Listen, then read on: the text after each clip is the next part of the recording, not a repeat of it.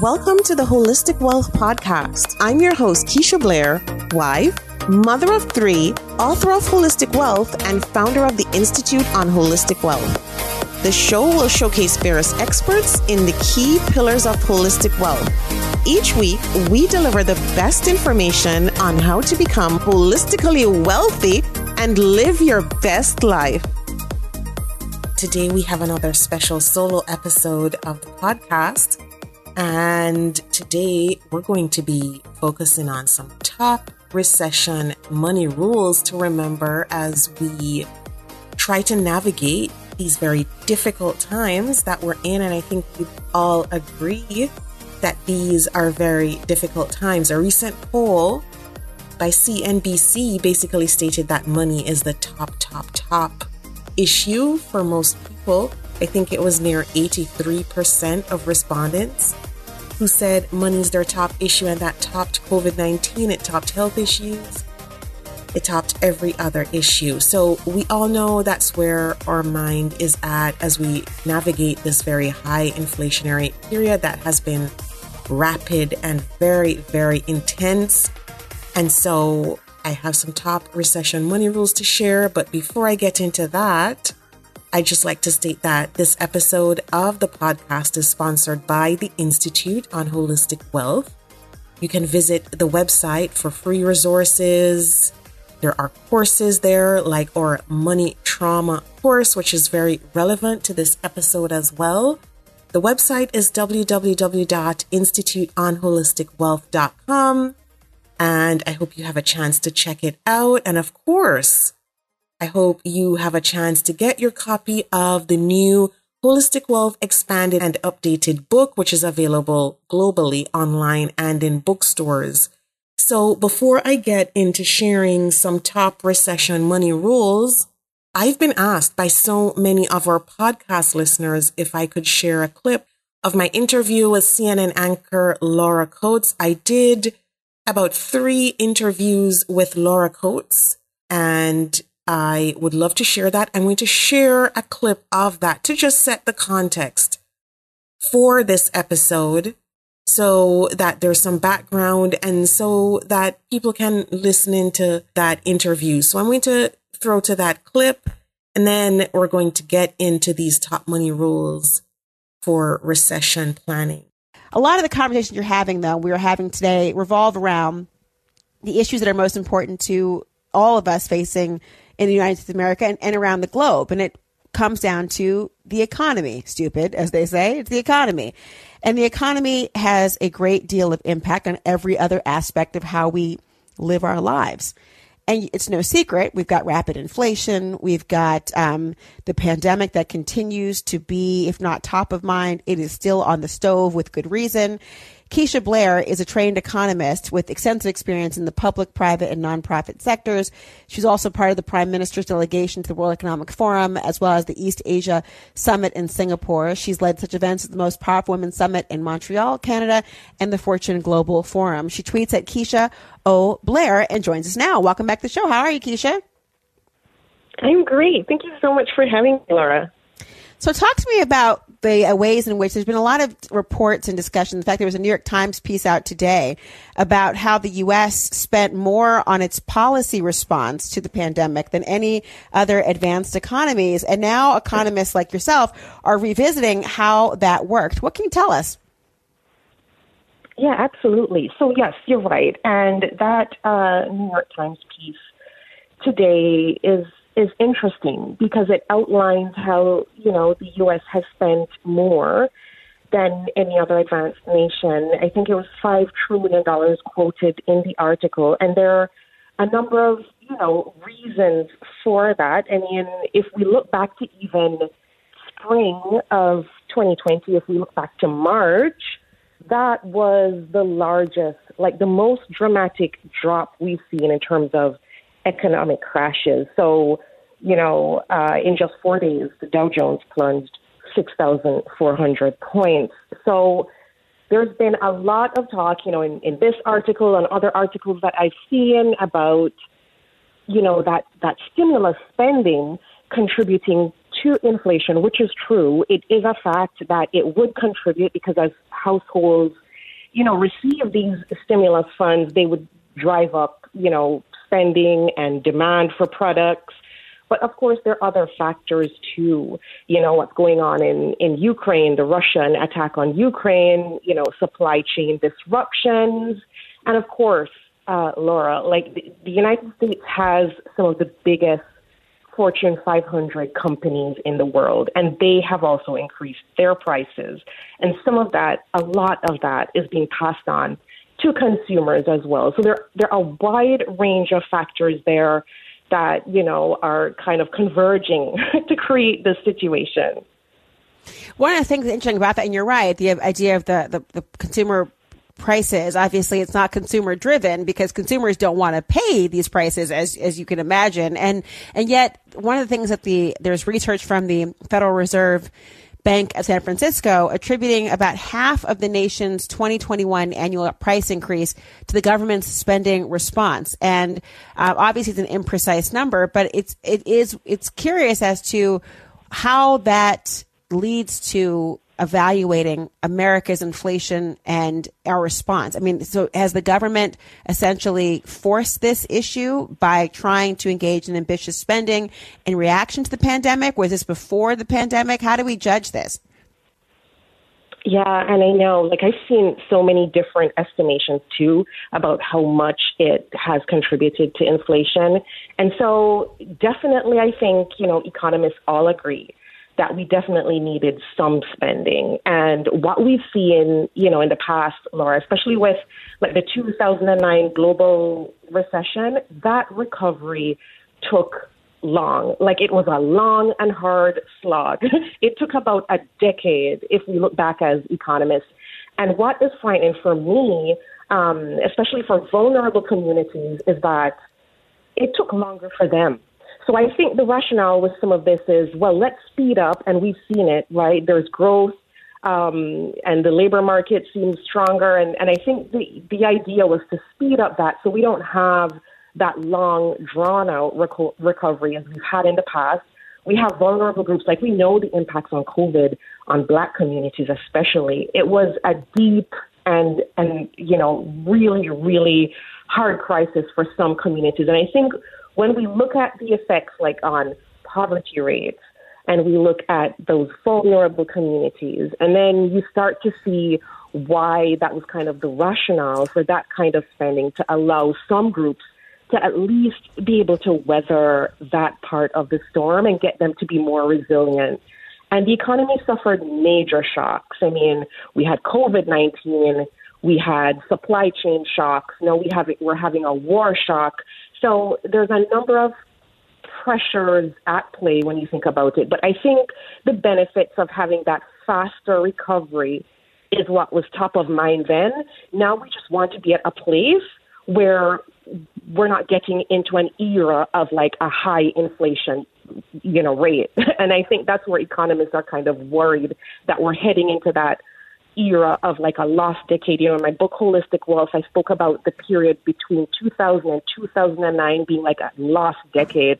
I think we're just trying to figure out a path away from that. And I think that's what the concern is right now that if we're heading into that era of high inflation where consumers are going to have to withstand this for a longer period of time, then that poses uh, a bigger problem.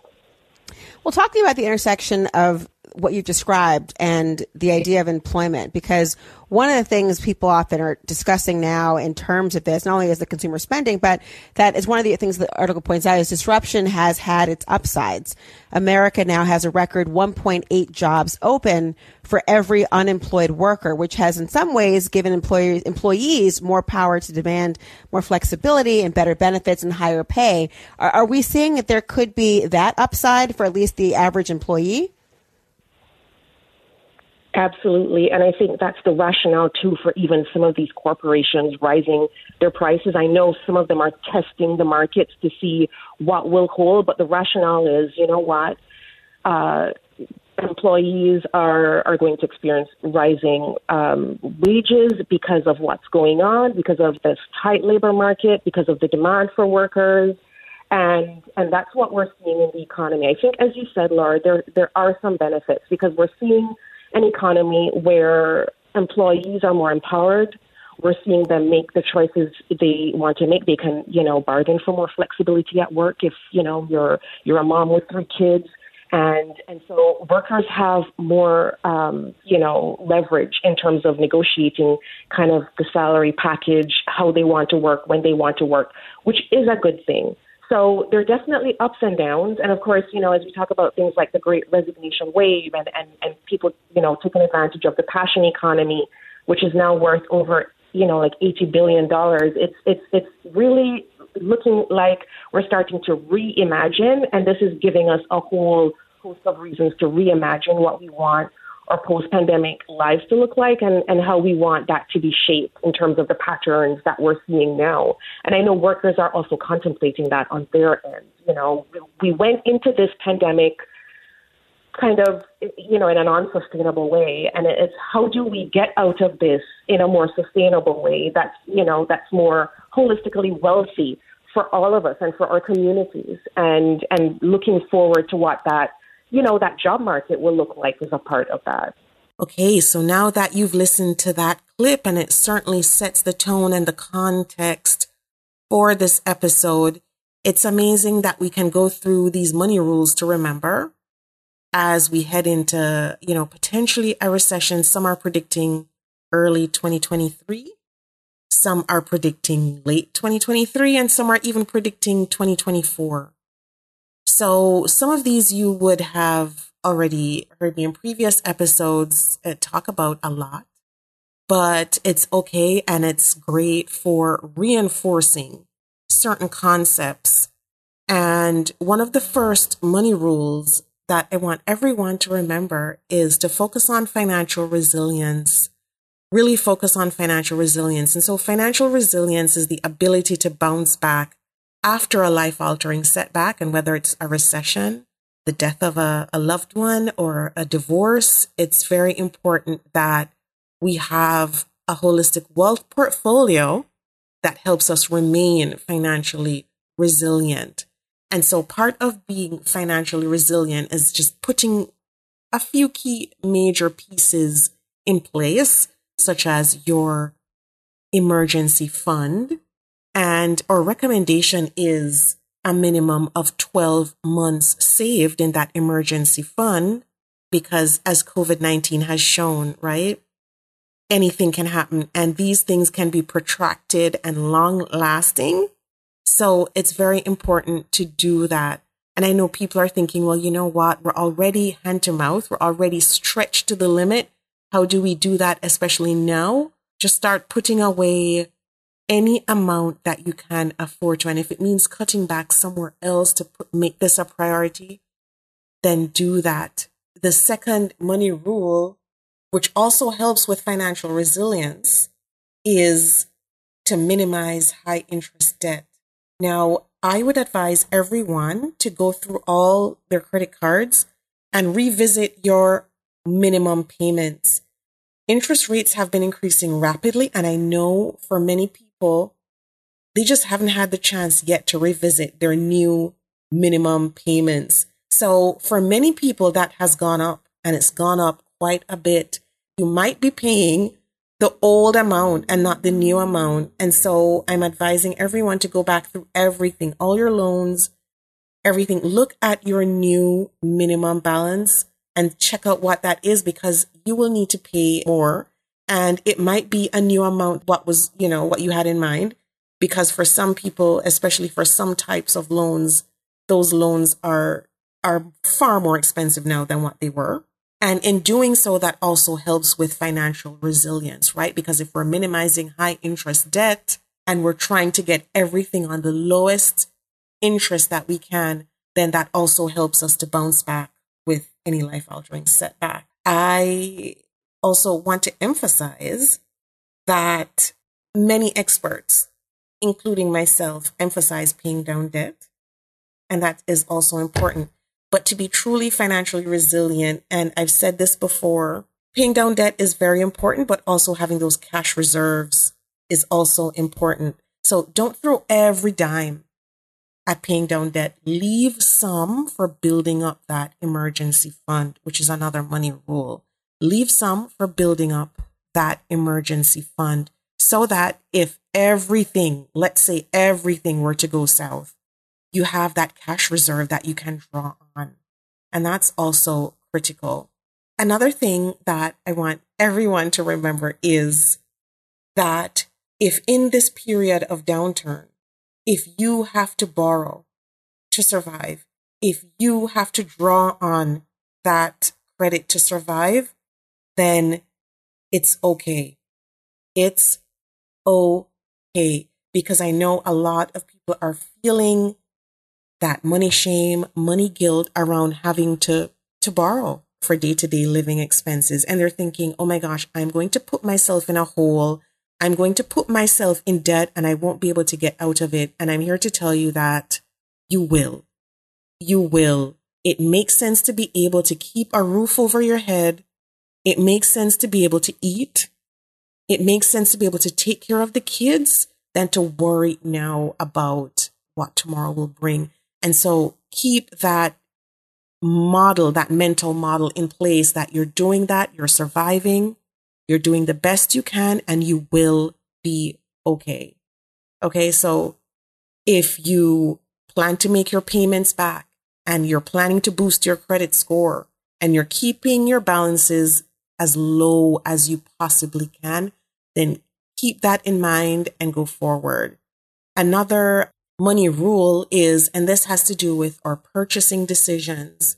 If you can afford to, then buy in bulk where you can. Buy in bulk where you can. Don't be afraid to look at generic brands. Don't be afraid to carpool when you need to. And don't be afraid to, you know, really cut out any subscriptions, anything like that that you have that are really, really taking away from those goals that you have. So there's some critical things that are so important as we move through this time. You know, shopping around, cost comparisons at the grocery stores, seeing uh, what you can stock up on while you can. Those are also very important. And of course, if you have stuff around the house that you can resell, stuff you're no longer using, that can create cash that you need, yeah, resell your secondhand stuff. Uh, there's great resale platforms. There are great uh, secondhand websites now that allow you to do that. And of course, here's another money rule. If you can create passive income in a very smart, easy way that fits your lifestyle, it's not taking too much in terms of hours in the day, but there's an easy way to do it, then go ahead find a way to carry in something extra so that you can either pay down that debt or put a buffer on that emergency savings fund to cover the bills.